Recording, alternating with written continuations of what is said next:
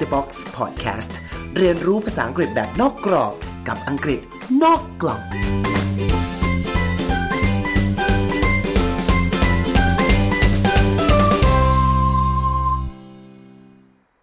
สวัสดีครับ ขอต้อนรับทุกท่านนะฮะ กลับเข้าสู่รายการ In Outside the Box Podcast ภาษาอังกฤษนอกกล่องนะครับ รายการที่จะพาทุกท่านไปเรียนรู้เรื่องราวภาษาอังกฤษผ่านชีวิตรอบตัวครับผมอ่าเป็นยังไงกันบ้างนะครับ ช่วงนี้หลาย ๆ ท่านเมืองเปิดแล้ว ก็คงกลับมาทำงานกันแล้วหลาย ๆ ท่านนะครับ จากที่ work from home อยู่หรือบางบริษัทเนี่ยนะ ก็ยังให้เรา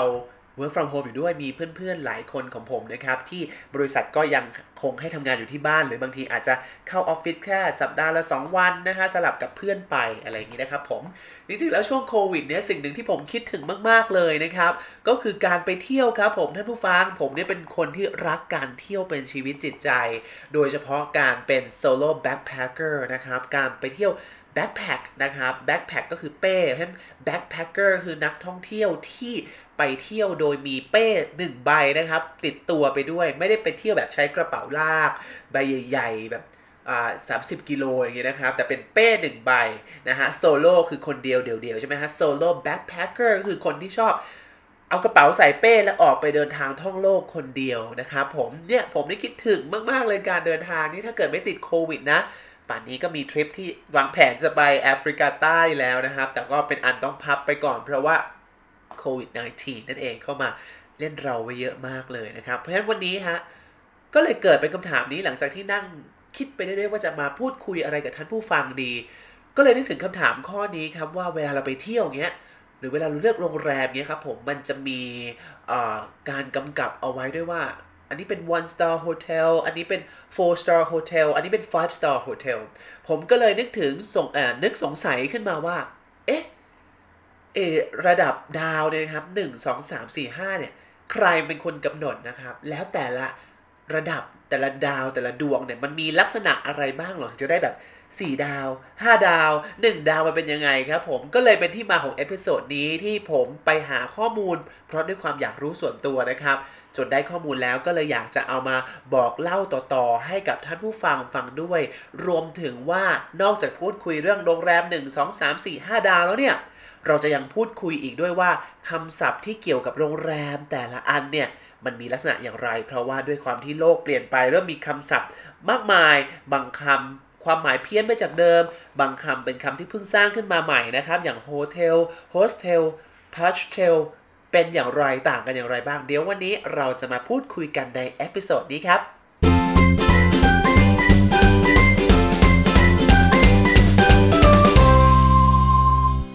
ไม่ทราบนะครับว่าท่านผู้ฟังเป็นนักเดินทางแบบไหนนะครับ เวลาจะเลือกที่พักนี่ ปกติดูดาวโรงแรมหรือเปล่าว่าเอ็มนี่สามดาวสี่ดาวไม่ได้ฉันต้องพัก 5 ดาวเท่านั้นนะเพราะอย่างส่วนตัวผมเนี่ยไม่เคยดูดาวโรงแรมเลยนะครับ สิ่งที่ดูเป็นอันดับแรกคือเงินนะฮะว่าจ่ายไหวหรือเปล่านะอันไหนอันไหนถูกสุดอันไหนมันแบบสภาพพอไหวก็นอนนะครับ ขอให้ประหยัดสุดเคยไปนอนแบบว่าที่ถูกที่สุดในชีวิตน่าจะที่โฮสเทลที่เวียดนามนะครับผมคืนละ 99 บาท คุณพระถูกเวอร์ ยังไม่พอนะฮะ นอกจากความถูกแล้ว 99 บาทนี่มีอาหารเช้าด้วยนะ เป็นแบบออมเล็ตอย่างดีเลยจ้า คือแบบ Amazing มาก เวียดนามเป็นอีกหนึ่งประเทศที่แบบไปเที่ยวแล้วเพลินนะครับ เพราะว่าทุกอย่างมันราคาถูกจริงนะครับ ไป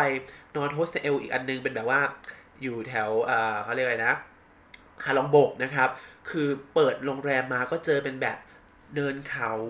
วิวโปร่ง สุดลูกหูลูกตา แต่คืนละ 126 บาทเนี่ยนะฮะก็และอาหารบุฟเฟ่ด้วยจ้า ตอนเช้าเดินมาตักเป็นแบบบุฟเฟ่เป็นลายครบเชียวนะฮะก็รู้สึกว่าเป็นอีกหนึ่งประเทศที่คุ้มมาก โอเค กลับมากันว่า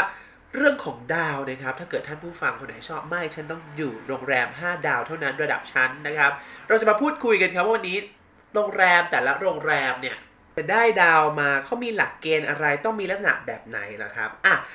จริง ๆ แล้วผมรู้สึกว่าท่านผู้ฟังน่าจะแยกระหว่าง 1 ดาวอะ กับ 5 ดาวเนี่ยมันคงจะแยกกันง่ายมากแต่ละ 4 มา 5ล่ะคืออะไร เดี๋ยววันนี้เราไปดูกันทีละดาวเลยกันนะครับขั้นแรกเขาบอกว่า it's internationally known that the higher the star the more luxury amenities available but the price will be higher นะครับก็คือ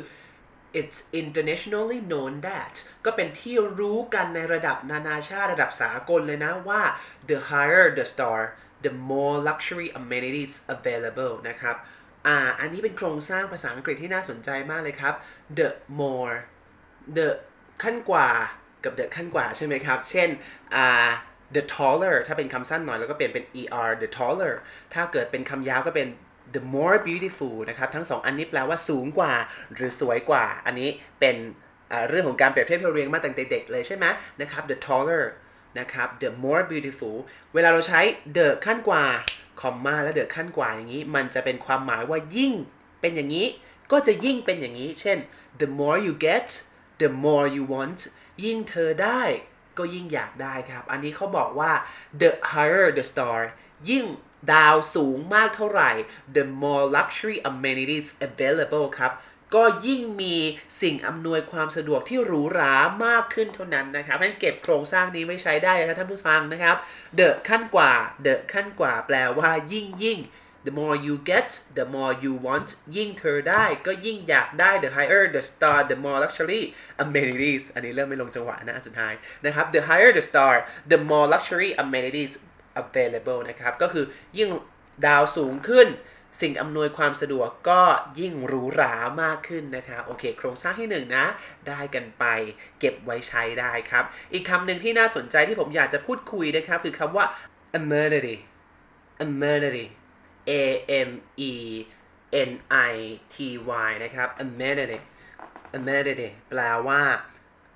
สิ่งอำนวยความสะดวกนะครับ มีอีกคำหนึ่งที่ผมอยากจะพูดไปคู่กันเลยก็ได้ครับว่า facility facility F A C I L I T Y ครับ ทั้งสองคำนี้นะครับ แปลว่าสิ่งอำนวยความสะดวกเหมือนกัน แต่ในเซนส์นะครับที่ใช้จะต่างกันนะครับ ถ้า amenities นะครับ จะเป็นสิ่งอำนวยความสะดวกที่เน้น comfort หรือ convenience นะครับ ความสะดวกสบาย entertainment นะครับ เพราะฉะนั้นถ้าสมมติเราเข้าไปในโรงแรม เราไปเจอทีวี 40 นิ้ว มี บาร์ที่แช่เครื่องดื่มเอาไว้ต้อนรับเรานะครับ มีสปาเขาเรียกนะบ่อจากุซี่นะครับ เราก็จะเรียกสิ่งอำนวยความสะดวกนี้ว่า amenities amenities นะครับ เป็น a desirable or useful feature or facility of a building or place ครับ หรือ something that conduces to comfort convenience or enjoyment นะครับเพราะฉะนั้น amenities จึงเป็นลักษณะของสิ่งอำนวยความสะดวกที่นำพาความสบาย ความฟิน ความสนุกบันเทิงให้กับเรานะครับอย่าง Wi-Fi นะฮะเคเบิลทีวีแอร์ตู้เย็นเวลาเราเข้าไปในโรงแรมนะครับ ก็จะเป็นสิ่งนี้นั่นเองนะครับ แต่อีกคำหนึ่งครับ facilities ครับ F A C I L I T Y นะครับ facility ก็เป็นเป็นสิ่งอำนวยความสะดวกเหมือนกันครับ แต่ว่าลักษณะของมันจะเป็น refer to a building room area of equipment or a number of such things designed to serve a particular function นะครับ คือเป็นห้อง เป็นตึกนะครับ หรือเป็นอุปกรณ์ที่ออกแบบมาเพื่ออำนวยความสะดวกอะไรบางอย่าง ซึ่งมันจะไม่ได้ไปโฟกัสที่ ความ convenient ความสบายความ enjoyment นะครับ เช่น อย่างสมมติผมไปเดินในมหาวิทยาลัย บอกว่าหมูมหาวิทยาลัยนี้มี a lot of facilities ก็คืออาจจะมีตึกเรียนที่หรูหรา มีห้องสมุด มีห้องทดลอง มีโรงละครให้กับ เด็กนักศึกษาที่เรียนด้านศิลปกรรมอย่างเงี้ยครับ ก็เรียกว่าเป็น facilities ของมหาวิทยาลัยที่มหาวิทยาลัย provide ให้ ในขณะที่ amenities นั่นจะเป็นลักษณะของสิ่งที่อำนวยความสะดวก ความเพลิดเพลิน ความปนเปรอความสนุกในชีวิตของเรานะนี่คือคำว่า amenity กับ facilities ที่แตกต่างกันในเซนส์ของภาษาอังกฤษครับอะนะครับ กลับมาที่ ดาวของแรมเรากันดีกว่านะครับเขาบอกว่า the star rating system was designed to measure the quality of hotels ครับระบบการให้ดาวเนี่ยนะเป็นระบบที่ออกแบบมาเพื่อประเมินนะครับคุณภาพของโรงแรม แต่ทีนี้เรามาเข้าใจกันก่อนว่า แม้แต่ตัวดาวโรงแรมเองนะครับ ไม่ได้มีมาตรฐานเลยบอกก่อนเลยนะครับว่ามันไม่ได้มีหน่วยงานที่เป็นกลางที่จะเป็นคนที่จะประเมินคุณภาพอย่างมี standard ของโรงแรมทั้งโลก เพราะฉะนั้นนั่นหมายความว่าโรงแรมหนึ่งเวลาไปอยู่ในเว็บไซต์หนึ่งอาจจะขึ้นว่าโรงแรมมี5ดาว พอไปอยู่อีกเว็บไซต์หนึ่งอาจจะได้ 4 ดาวก็ได้ เพราะฉะนั้นคนที่ประเมินโรงแรม ทุกวันนี้การให้ดาวโรงแรมไม่ได้เป็นมาตรฐานที่ชัดเจน ไม่ได้มีองค์กรที่เป็นองค์กรอองค์กรกลางของโลกที่จะเป็นคนประเมินนะครับ รวมถึงแต่ละประเทศก็มีเกณฑ์ ที่ประเมินแตกต่างกันไปอีก หรือบางทีตัวโรงแรมเป็นคนประเมินตัวเองด้วยจ้า ฉันอยากจะให้โรงแรมฉันเหมาะจะเป็นสีดาวแล้วกันฉันให้ดาวตัวเองสีดาวไปเลยนะครับเพราะฉะนั้นโรงแรมเองเนี่ยก็เป็นคนที่ประเมินได้ด้วยเช่นกันนะครับ อย่างในยุโรปก็จะเป็น local government agencies คือเป็นหน่วยงานของรัฐบาลในแต่ละที่ แต่ละแห่งนะครับ หรือไม่ก็เป็น independent organizations ครับ ก็คือเป็นองค์กรที่เป็นปัจเจก ไม่ได้อยู่ในการควบคุมดูแลของใครอย่างในอเมริกานะครับ stars are rewarded by a variety of different groups นะครับ from travel guidebooks and national consumer travel associations to travel agencies and websites นะครับในอเมริกาเองเนี่ยคนที่ให้ดาวของที่พักแต่ละสถานที่เนี่ยก็เป็นคนที่แตกต่างกันไป ไม่ว่าจะเป็นพวก Travel Guidebook ดังๆ อย่างเช่น Blue Planet ไม่ใช่ Blue Planet สิ Lonely Planet ครับผม ก็มีสิทธิ์ที่จะให้ดาวโรงแรมได้เหมือนกันนะฮะ หรือว่าจะเป็นแบบพวกองค์กรหน่วยงานเป็น Travel Agency ต่างๆ หรือแม้แต่เว็บไซต์อย่างพวก Expedia ที่เราใช้กัน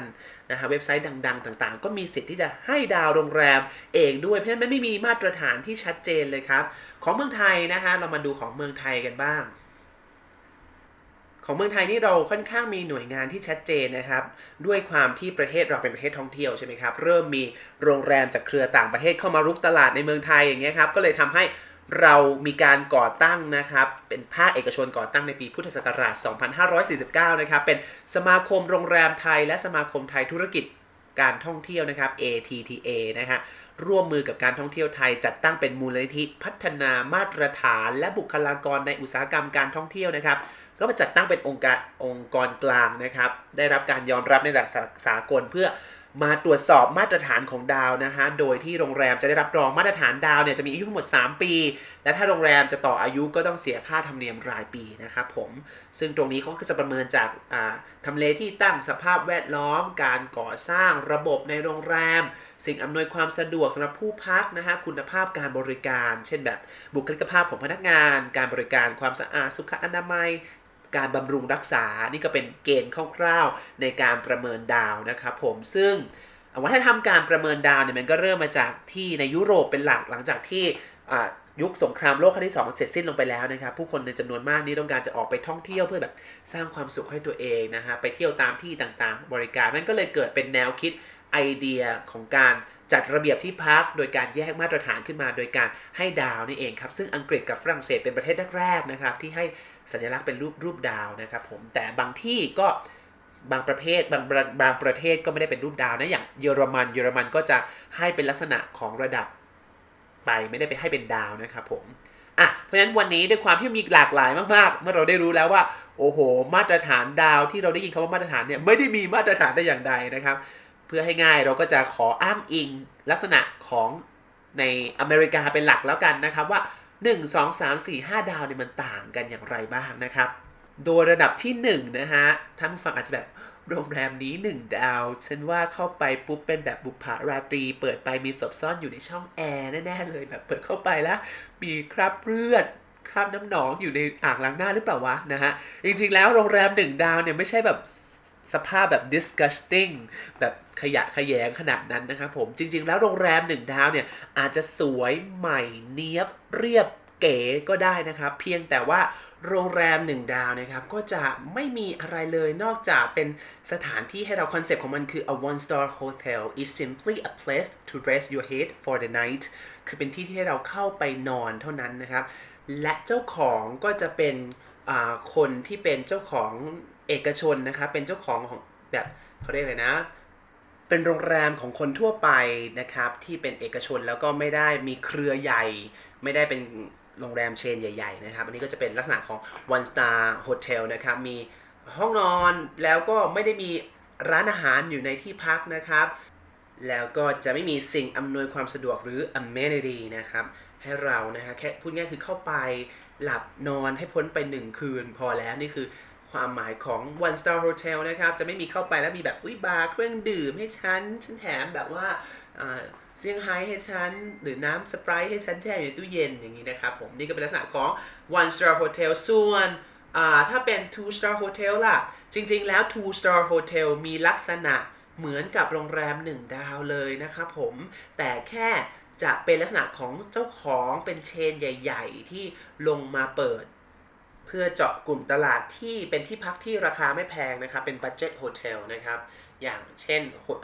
ฮอปอินอย่างเงี้ยครับ ถ้าเราไปหลาย ๆ จังหวัดจะได้เจอโรงแรมฮอปอินมาก ๆ เลยที่มีหลายหลายสาขานะครับ อันนี้ก็เป็นลักษณะอย่างหนึ่งของโรงแรม 2 ดาว คือมีลักษณะโรงแรม 1 ดาวเลย แต่เจ้าของเนี่ยเป็นเจ้าของที่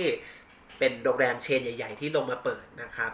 โอเคนั่นคือต่อไปนะครับ โรงแรม 3 ดาวล่ะครับผม โรงแรม 3 ดาวก็จะ แน่นอนมีความหรูหราขึ้นมาหน่อยมีสิ่งอำนวยความสะดวกขึ้นมานะครับ อาจจะเป็นทีวี มี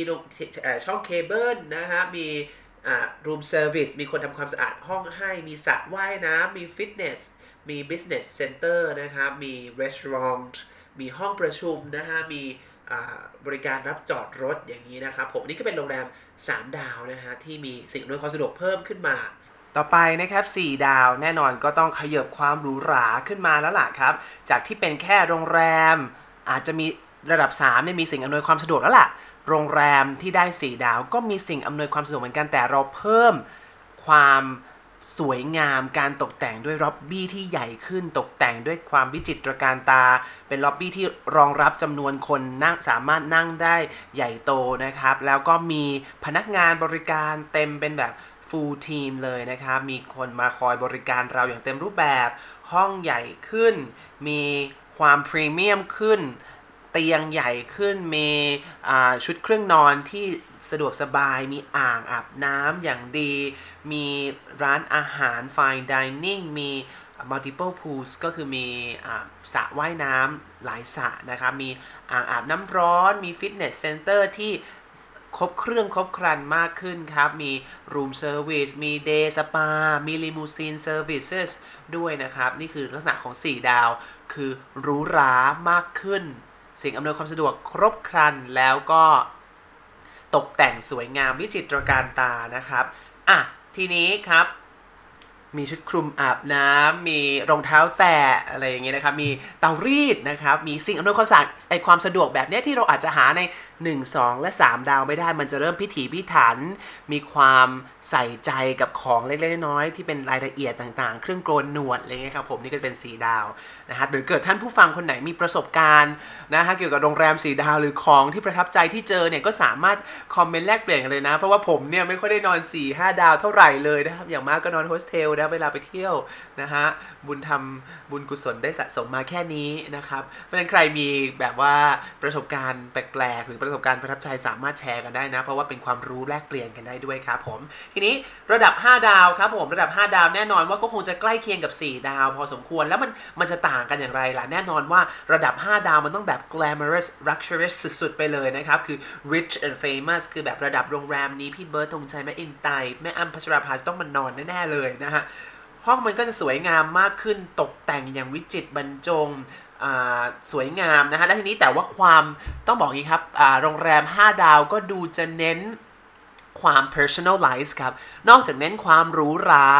สิ่งอำนวยความสะดวกมันต้องหรูหราอยู่แล้วล่ะนะครับ แต่ว่าเขาจะเน้นความ personalize ประสบการณ์การใช้งาน เราแทบจะแบบโดนอุ้มเข้าไป มีการแบบต้อนรับอย่างดี และมีการเรียกชื่อเราเช่นแบบ สวัสดีครับ คุณจารยศขอต้อนรับเข้าสู่โรงแรมของเรานะฮะเช็คอินไว้ กี่ห้องนะครับวันนี้นะครับก็จะมีการเรียกชื่อเราเพื่อเห็นว่าเราใส่ใจจำเราได้นะครับ มีอาจจะมีบริการที่เป็นต้นห้องนะฮะที่เขาคอยดูแลเป็นบัตเลอร์ personal butler ก็คือเป็นต้นห้องเป็นพ่อบ้านคอยดูแลเราเป็นเพื่อให้เรารู้สึกเป็นส่วนตัวมากยิ่งขึ้นนะครับ นี่คือความเป็น 5 ดาว มีความเป็นแบบอ่างจากุซี่ส่วนตัวเป็นพรีเมียมเบสนะฮะเป็นเตียงที่แบบเป็นผ้าผ้าไหม มีจอพลาสมาทีวี เป็นเครื่องเล่นอินเทอร์เน็ต Wi-Fi เป็นแบบว่า High Speed นะครับ มี Fresh Flowers มีดอกไม้เปลี่ยนให้ทุกๆวันเลยนะฮะ แล้วก็มีคนมาดูแลเราตลอด 24 ชั่วโมงเรียกใช้ได้ พูดง่ายคือระดับ 5 ดาวก็จะเน้นความหรูหราและประสบการณ์ที่เป็นส่วนตัวที่แบบรู้สึกว่าเราได้รับการบริการที่ดีมากๆ ใส่ใจมากๆ นั่นก็เป็นระดับ 5 ดาวครับ มี tennis court ก็มีนะฮะ มีสนามเทนนิสมี golf court ต่างๆ ซึ่งอันนี้ก็คงจะแล้วแต่ตัวโรงแรมด้วยว่าตัวโรงแรมจะออกแบบมาอย่างไร อย่างในห้องเราอาจจะเจอบางที่อาจจะเจอเป็นที่โกนหนวดใช่ไหมบางที่อาจจะเจอเป็นแบบเครื่องชงกาแฟ ซึ่งบางคนเอาไม่ได้กิน หรือบางคนอาจจะเป็นแบบว่าเครื่องเขาเรียกนะ เป็นชุดเย็บปักอะเวลาที่แบบกระดุมเราหลุดหรือเงี้ย ซึ่งบางโรงแรมเราก็เจอแบบนั้นนะแต่แม้ว่าเราจะไม่รู้ว่าจะเอาไปทำอะไร แต่มันใส่ใจในจุดเล็กๆน้อยๆเกิดใครที่แบบว่ากระดุมหลุดหรือเกิดพลาดขึ้นมานะก็จะมีแบบชุด เครื่องเย็บเอาไว้ให้ในห้องนั้นด้วยนะครับนี่ก็เป็นลักษณะของโรงแรม 1 2 3 4 5 ดาวนะครับซึ่งแน่นอนว่าอย่างที่บอกไปว่า แต่ละโรงแรมก็มีความต่างกันแต่ละประเทศก็มีเกณฑ์ต่างกันนะครับผมไม่ได้มีมาตรฐานที่เป็นมาตรฐานระดับโลกสากลเหมือนกันนะครับ แต่คร่าวๆโรงแรม 5 ดาว 2 ดาว 3 ดาว 4 ดาว 1 ดาวก็มีลักษณะแบบนี้พอให้เราได้เห็นภาพได้บ้างว่า เราจะเจอกับอะไรนะครับอะและนั่นคือลักษณะของโรงแรม 5 ดาวด้วยกัน ขอวันนี้ขอ episode นี้ขอเล่าต่อครับว่านอกจากคำว่า hotel ที่เรารู้จักกันแล้วเนี่ย เราไปเที่ยวหลาย ๆ ครั้งเราเจอที่พักที่หลากหลายเนอะบางทีการไปพักโรงแรม อาจจะไม่ใช่ a cup of tea ไม่ใช่ของโปรดของนักท่องเที่ยวหลาย ๆ คนเพราะบางคนอาจจะไม่ได้อยากอยู่โรงแรมที่เป็นทางการ วันนี้ฉันไปเที่ยวเมืองเล็ก ๆ ฉันก็อยากอยู่อะไรที่มันเล็กกว่านั้นอบอุ่นกว่านั้น หรือบางทีฉันไปเที่ยวต่างไปเที่ยวต่างจังหวัดที่เป็นธรรมชาติ ฉันก็ไม่ได้อยากอยู่โรงแรมเต็มรูปแบบ ฉันอยากอยู่บังกะโลเล็ก ๆ หรือแบบรีสอร์ทเล็ก ๆ ที่เน้นธรรมชาติอะไรแบบนี้นะครับเพราะฉะนั้นเรามาดูซิว่ามันมีคำศัพท์อะไรบ้างที่เราอาจจะคุ้น หรือเราอาจจะเคยเห็นมาบ้างนะครับอะขอคำแรกแน่นอนเราขอใช้คำนี้เป็นคำตั้งนะครับ hotel ที่เรารู้จักกันดีว่าแปลว่าโรงแรมก็จะมีกันแบบว่า service ที่เต็มรูปแบบมี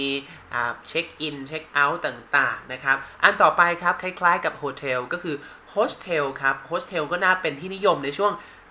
ช่วงปีหลังๆที่ผ่านมานะครับเพราะคนเริ่มไป backpack ท่องเที่ยวแบบลุยๆ ประหยัดกันมากขึ้นนะครับโฮสเทลแน่นอนก็จะไม่ได้หรูหราเป็นลักษณะโรงแรมเล็กๆ ถ้าเกิดใครไปห้องนอนห้องดอม dormitory นะครับเป็นห้องนอนรวมบางที่โฮสเทลบางที่นะครับนอนเป็นแบ่งชายหญิงแบ่งไม่ใช่แบ่งแบ่งชายแบ่งหญิง หรือบางทีนอนรวมกันก็มีนะครับผมซึ่งแน่นอนว่าเราก็จะเจอโฮสเทลที่มันถูกๆมากเลยถ้าเป็นห้อง dormitory คือห้องนอนรวมเคยเห็นไหมครับ ที่จะเป็นแบบว่าเตียง 2 ชั้นใช่ไหมนะครับแล้วก็อาจจะแบบ สี่เตียงหกเตียงแปดเตียงไงครับผมความประทับใจในชีวิตก็คือเคยไปจองตั๋วนะครับไปเที่ยวมาเลเซียได้แบบว่าได้ตั๋วถูกมากแบบอารมณ์แบบไปกลับแบบพันกว่าบาทอะไรเงี้ยเพราะว่าได้ตั๋วรวมโรงแรมมาด้วยซึ่งโรงแรมมันตกประมาณอาจจะใช้คำว่าโรงแรมเลยนะ ใช้โฮสเทลนะฮะตกประมาณ 200 กว่าบาท เราก็แบบด้วยความงกไม่ได้ ฉันจะต้องไปนอน ฉันจะไปทิ้งที่พักไม่ได้แล้วไปหาที่ใหม่ไม่ได้ ฉันต้องใช้ให้มันให้คุ้ม ก็เลยไปนอนจะปรากฏว่า โฮสเทลที่ได้ไปนอนที่มาเลเซียของผมนี้มีทั้งหมด 24 เตียง และเบาะฟูกนั้น อย่าใช้คำว่าฟูกเตียงเลยลูกเอ้ยนะฮะเป็นแบบเป็นแบบเตียงที่ครั้งหนึ่งเคยมีนุ่นและมีกาบมะพร้าวรองอยู่ฮะตอนนี้ซึ่งมันแบนมาก คือนอนปุ๊บสัมผัสได้ถึงโครงเหล็กของเตียงที่อยู่บนหลังฉันเลยนะฮะแล้วก็นอนอยู่ 24 คนแล้วแบบผ้าเหลือง แล้วก็มีแบบผู้ชายยี่สี่คนบางคนนอนถอดเสื้อนู่นนี่นั่นนะฮะแล้วก็แบบก็บางทีก็ถามตัวเองว่าฉันมาทำอะไรที่นี่นะฮะแล้วก็แต่ว่าฉันต้องไปเดี๋ยว show must go on ฉันก็นอนนะครับก็ใช้สิบ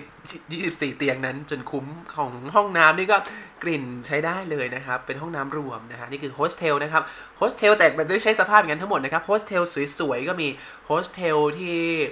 ตกแต่งสวยงามก็มีนะท่านผู้ฟังนะครับโฮสเทลมันจะให้บรรยากาศของความ friendly เป็นโฮสเทลเนี่ยมันเหมาะออกมาออกแบบมาให้ backpacker นะครับมากกว่า เพราะฉะนั้นคนที่ไปอยู่เนี่ยด้วยความคาดหวังว่าอยากจะเจอเพื่อนใหม่ อยากจะเจอคนที่ backpack มาเหมือนกัน แล้วก็มาเที่ยวจากรอบโลกแล้วมาสังสรรค์กันเพราะนี่คือ mindset หรือ attitude ของคนที่เลือกโฮสเทลครับ เพราะว่าโฮสเทลแต่ละที่เนี่ยแน่นอนเลยจะต้องมีส่วนที่เป็น social area ให้เราได้มีโอกาสไปเจอเพื่อนใหม่ มีการสังสรรค์ มีการมีการแบบพูดคุยกันอะมีห้องห้องห้องครัวรวม ห้องน้ำรวม คือมันจะเป็นไอที่หนึ่งจะนอกจากประหยัดมากๆแล้ว แต่ก็เน้นไปที่ความที่ social interaction ได้มีการแลกเปลี่ยน ได้มีการสร้างเพื่อน นี่คือลักษณะของ โฮสเทลนะครับ แต่ไม่ใช่ลักษณะว่าจะต้องถูกและคุณภาพไม่ดีเสมอไป บางโฮสเทลคือดีมากใหม่มากเนียบมาก แต่ยังคงหัวใจสำคัญคือการปฏิสังสรรค์ มีพื้นที่ให้เราได้เจอกับเพื่อนคนอื่นๆ ได้สร้างเพื่อนใหม่ นี่คือกลุ่มคนที่ไปอยู่โฮสเทลครับ และเมื่อไม่นานมานี้ครับ มีตลาดใหม่ด้วยนะคะที่เจาะนะครับเขาเป็นคำใหม่ขึ้นมาคือ posh tail ครับ posh tail มาจาก adjective posh ครับ p o s h posh แปลว่า luxury หรูหรา นะครับ สวยงาม elegant นะครับ เพราะฉะนั้น posh แปลว่าหรูหรา มาบวกกับอี hostel เนี่ยแหละ ก็เลยกลายเป็น poshtel ก็คือเป็นโฮสเทลที่เน้นความหรูหราสวยงาม แต่ก็ยังราคาประหยัดอยู่ก็คือเป็นลูกผสมระหว่างโฮสเทลกับ hotel ในที่สุดนะครับ ก็เป็นอีกการเจาะอีกตลาดหนึ่งเกิดใครที่อยากอยากไม่อยากทิ้งความหรูอะแต่ก็อยากมีพื้นที่สังสรรค์กับเพื่อน กับคนแปลกหน้าด้วยนะครับ ก็จะเป็นเจาะตลาดกลุ่มนี้นะครับผม อะ hotel hostel poshtel ครับ อันต่อไปครับท่านผู้ฟังครับวิลล่านะฮะ น่าจะเคยได้ยินแบบวิลล่าหัวหิน วิลล่าเขาใหญ่นะครับอาสถานที่ที่ใช้วิลล่าในชื่อเนี่ย นะฮะ ก็ต้องการจะเน้นความ large and luxurious นะครับ เน้นความดูเป็นยังคงเป็นบ้านเป็นหลังๆ แต่ให้ความหรูหรานะครับผมซึ่งวิลล่าความหมายดั้งเดิมเนี่ยเป็น a large and luxurious country residence นะครับ เป็นบ้านใหญ่บ้านหรูนะครับผม ซึ่งวิลล่านี่เป็นภาษาละตินนะนะครับ ก็คือเป็น large country house of Roman times นะครับเป็นคำศัพท์ที่ลากมาจนถึงภาษาอังกฤษในปัจจุบันนะฮะวิลล่า เพราะฉะนั้น เราก็จะเห็นภาพของวิลล่าจะเป็นที่พักที่เป็นบ้านเป็นหลังๆ แล้วก็หรูนะครับในขณะที่โรงแรมมันจะเป็นแบบเป็นตึกชั้นๆ และแบ่งห้องซอยย่อยถูกต้องไหม hotel นะครับอะอันต่อไปครับรีสอร์ทครับผมรีสอร์ทของอันนี้เป็นอันที่ได้ยินมาตั้งแต่เด็กเลยเวลาพ่อแม่พาไปเที่ยวต่างจังหวัดกาญจนบุรีเที่ยวที่เป็นธรรมชาติใช่ไหมครับรีสอร์ทมันคือ uh, a place that is a popular destination for vacations or recreation or which is frequented for a particular purpose ครับ หลักๆ เลยรีสอร์ทก็เน้นกับเป็นที่พักที่เป็น vacation หรือเพื่อการพักผ่อนหลาย ๆ ที่อาจจะอยู่เน้นติดกับพวกแบบว่าสถานที่เที่ยวที่เป็นธรรมชาตินะครับ อย่างเช่น Centara Hotels and Resorts นะครับ โอเค แต่อยากจะฝากเอาไว้คำนึงด้วยครับ เป็นน่าสนใจเป็นสิ่งที่น่าสนใจครับ resort ท่านผู้ฟังครับ ไม่ได้แปลว่า ที่พักท่องเที่ยวรีสอร์ทที่เรารู้จักกันนะครับ แต่เป็นอีกคำที่มีความหมายหนึ่งที่คนละเรื่องไปเลย ซึ่งตอนที่ผมเจอครั้งแรกตอนที่อ่าน passage ภาษาอังกฤษครั้งแรกก็แบบเอ้ยสงสัยว่ารีสอร์ทนี้แปลว่าอะไรครับรีสอร์ทนี้นะครับแปลว่าวิธีการที่เราจะเอามาใช้รับมือสถานการณ์อะไรบางอย่างครับ use for talking about the thing that you think of doing or using in a situation ครับ คือสิ่งที่เราจะนำมาใช้ เพื่อรับมือกับสถานการณ์บางอย่างมีจะมี first resort กับ last resort ครับยกตัวอย่างเช่น คุณหญิงแย่ค่ะอย่าตัดที่พาออกจากกองมรดกเลยนะคะ ที่พารู้สึกสำนึกผิดไปแล้วค่ะ ที่พาฉันเตือนเธอมาหลายครั้งแล้วนะ แต่เธอไม่เคยคิดจะปรับตัวอะไรเลย ถ้าเธอทำอย่างนี้ต่อไป ฉันคงดีไม่พ้นที่จะต้องตัดเธอออกจากกองมรดก นะฮะ เหตุการณ์แบบนี้เราอาจจะพูดได้ว่า cutting you out of our family will be our last resort cutting you out of our family will be a last resort ก็คือการตัดเธอออกจากครอบครัวของเราเลยนะจะเป็นวิธีสุดท้ายที่ฉันต้องเลือกทำนะครับ เพราะฉะนั้นวิธีแรกที่เราจะทำเราใช้คำว่า first resort ถ้าเป็นวิธีสุดท้ายที่เราจะทำเราใช้คำว่า last resort ยกตัวอย่างเพิ่มหน่อยนะครับ อย่างเช่น diplomacy ought to be our first resort ก็คือการใช้การทูตไปเจรจาต่อรองเนี่ยเป็นวิธีแรกที่เราจะทำนะฮะแทนที่จะไปประกาศสงครามต่อสู้กันเลย หรือ I have tried everyone else and now you are my last resort I have tried everyone else and now you are my last resort ก็คือฉันไปขอความช่วยเหลือไปลองถามทุกคนมาหมดแล้วอะ่ะ แต่ไม่มีใครช่วยฉันเลยอะ่ะ ตอนนี้ก็เหลือแค่เธอคนเดียวนะที่ช่วยฉันได้นะครับ เก็บไว้ใช้ได้นะครับคำว่า first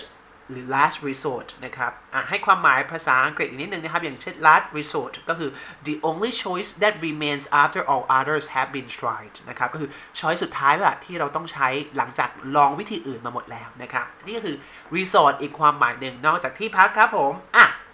ไปดูอันต่อไปครับ in ฮะ i n n in นะครับเป็นโรงแรมขนาดเล็กนะครับผมก็ราคาไม่ได้แพงมาก แต่ด้วยความที่เดี๋ยวนี้ก็มีโรงแรมเชนใหญ่ ๆ ที่ควรใช้คำว่า hotel นะครับแต่ไม่ยอมใช้คำว่า hotel อาจจะด้วยเหตุผลว่าต้องการความรู้สึกให้มันอบอุ่นขึ้น หรือเบื่อแล้วคำว่า hotel มัน cliché มันใช้ซ้ำซากจำเจเกินไปก็เลยเอาคำว่า inn มาใช้แทนโรงแรมใหญ่ ๆ ด้วยอย่างเช่น Holiday Inn นะฮะซึ่งเป็นโรงแรม4ดาวนะครับ ที่ใหญ่โตหรูราเป็นเชนใหญ่เลย แต่ก็ใช้คำว่า in อยู่ในชื่อโรงแรมนี้ด้วยนะครับผม อันต่อไปฮะ motel motel ค่ะ motel หลาย ๆ ท่านอาจจะได้ยินแล้วมีแบบว่าภาพจำในหัวว่าอีนี่โรงแรมจิ้งหรีดอะฉันเข้าไปปุ๊บ ฉันต้องแบบ เข้าไปนี่โรงแรมม่านรูดหรือเปล่านะฮะแรกเริ่มเดิมทีครับ motel เนี่ยมันมาจาก motor car รถยนต์ บวกกับคำว่า hotel ก็เลยเป็นคำว่า motel ครับไม่นาท่านผู้ฟังลองนึกภาพถ้าดูหนังฝรั่งเยอะๆ หนังฮอลลีวูดเยอะๆ จะมีแบบหนัง road trip ใช่ไหมที่แบบว่าขับเส้นแบบ Texas Chainsaw อะไรเงี้ยขับเป็นแบบทางยาวสุดลูกหูลูกตาข้ามรัฐอย่างเงี้ยครับผมทีนี้คนที่เขาเดินทางโดยการขับรถเนี่ยบางทีก็รู้สึกเหนื่อย อยากจะได้ที่พักที่จอดรถปุ๊บเข้าไปนอนพักได้เลย เส้นทางไม่เอ๊ะไม่ใช่เส้นทางครับ ราคาไม่ได้แพงมากเป็นอยู่ในระหว่างเส้นทางการคมนาคมระหว่างเมืองนะครับ ก็เลยเป็นที่มาของ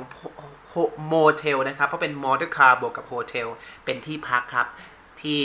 ขับรถมาจอดพักระหว่างทางนะครับผมในขณะที่เมืองไทยก็เอาคำนี้มาใช้เหมือนกันจะเป็นลักษณะของโรงแรมจิ้งหรีดหรือว่าเป็นโรงแรมม่านรูดที่เราเข้าไปจอดปุ๊บแล้วปิดม่านได้เลยนะฮะนี่ก็เป็นความหมายที่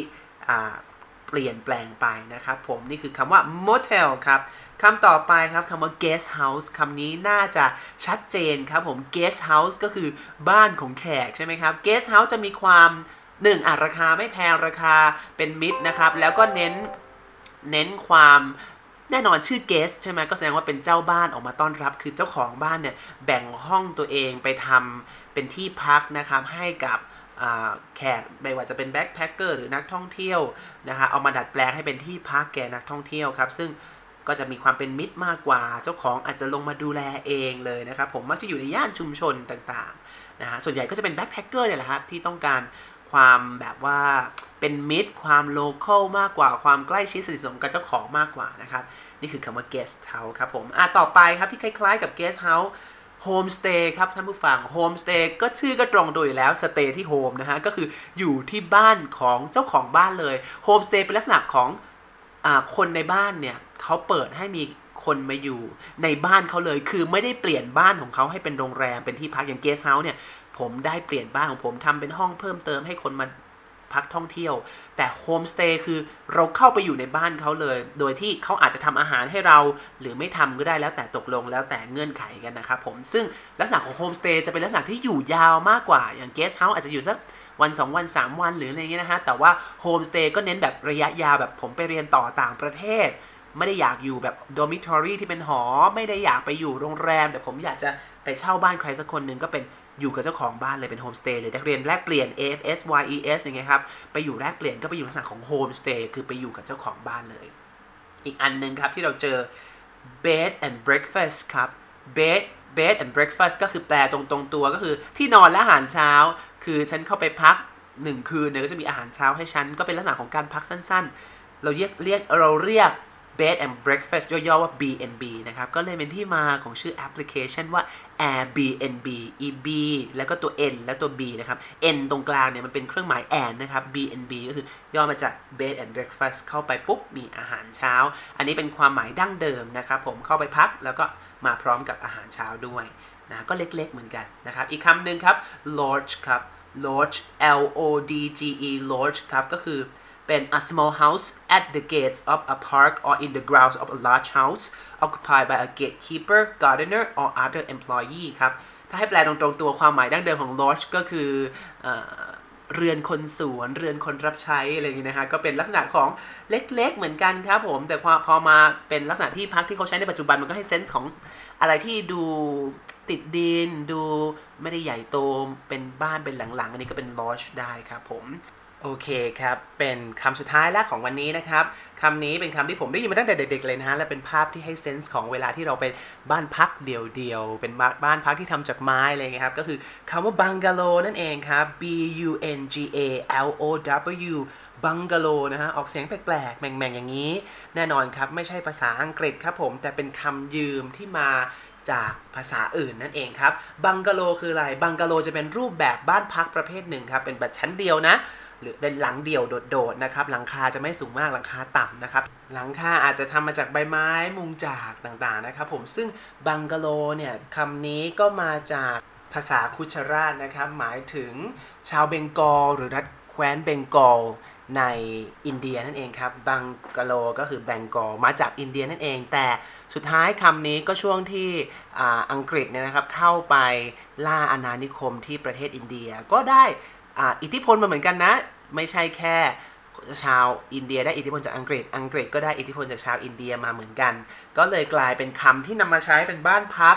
ที่มีลักษณะที่ไม่สูงมากนะครับ แล้วก็เป็นหลังเดี่ยวๆสบายๆ เป็นบ้านพักตากอากาศชานเมืองนั่นเอง ความหมายมันก็เปลี่ยนผันแปลเปลี่ยนไปตามวัฒนธรรมที่ถูกส่งผ่านมารวมถึงเวลาด้วย และนั่นคือลักษณะของที่พักทั้งหมดที่เราอาจจะได้เจอในชีวิตนอกจากคำว่า นอกจากโฮเทลนะครับผมอะแต่ที่เราได้พูดคุยกันไปเราจะเห็นได้ว่าความหมายดั้งเดิมนั้น มันก็ผันแปรเปลี่ยนไปตามบริบทจนเกิดเป็นความหมายใหม่ sense คำศัพท์ใหม่ขึ้นมาครับ แต่สุดท้ายแล้วแต่ละคำก็มี character ของตัวเอง สร้างภาพในหัวของผู้รับสารได้แตกต่างกัน และนี่คือพลังของภาษาครับผม เพราะมันไม่ได้มีแค่คำศัพท์ที่เราท่อง แต่มันให้ภาพในหัว แล้วก็ซ่อนวัฒนธรรมของแต่ละท้องถิ่นแต่ละคนแต่ละกลุ่มไว้ด้วยนะครับ หวังว่าวันนี้น่าจะได้ฟังเพลินๆ มีประโยชน์ในชีวิตกับผู้ฟังบ้างไม่มากก็น้อยนะครับผม และเรายังคงมาพูดคุยกันกับเรื่องราวของภาษาอังกฤษแบบนี้ จากเรื่องราวชีวิตรอบตัวนะฮะในหัวข้อที่เรานึกขึ้นได้ ถ้าท่านผู้ฟังท่านผู้ฟังคนใดมี คำติชมแนะนำหรือว่ามีความคิดเห็นหรือมีไอเดียที่อยากจะให้เรามาพูดคุยนะครับสามารถพิมพ์คอมเมนต์ทิ้งกันไว้ได้เลยนะฮะไม่ว่าจะเป็นทางพอร์ตบีนหรือเข้าไปในเพจ In Outside the Box นะครับ หรือถ้าเกิดใครฟังพอดแคสต์ Apple ก็คอมเมนต์กันไว้ได้นะครับ เป็นกำลังใจรวมถึงเป็นข้อพัฒนาให้เราเอาไปปรับปรุงเปลี่ยนแปลงตัวเองให้ดียิ่งขึ้นเรื่อยๆครับ ขอบคุณมาก ๆ ท่านผู้ฟังทุกท่านครับ แล้วพบกันใหม่ใน episode หน้าช่วงนี้ลาไปก่อน สวัสดีครับ เป็นยังไงกันบ้างครับ กับการเรียนรู้ภาษาอังกฤษแบบนอกกรอบกับอังกฤษนอกกล่องในตอนนี้ ถ้าชอบก็อย่าลืมกดติดตาม กดแบ่งปันให้คนที่คุณรักได้ฟังกันทั่วหน้า ติดตามรายการของเราได้ทาง Spotify Apple iTunes Podbean SoundCloud หรือจะมาแบ่งปันเรื่องราวของคนรักภาษาด้วยกันได้ที่ Facebook Fanpage In Outside the Box สำหรับวันนี้ต้องลาไปก่อนแล้วพบกันใหม่ครั้งหน้า สวัสดีครับ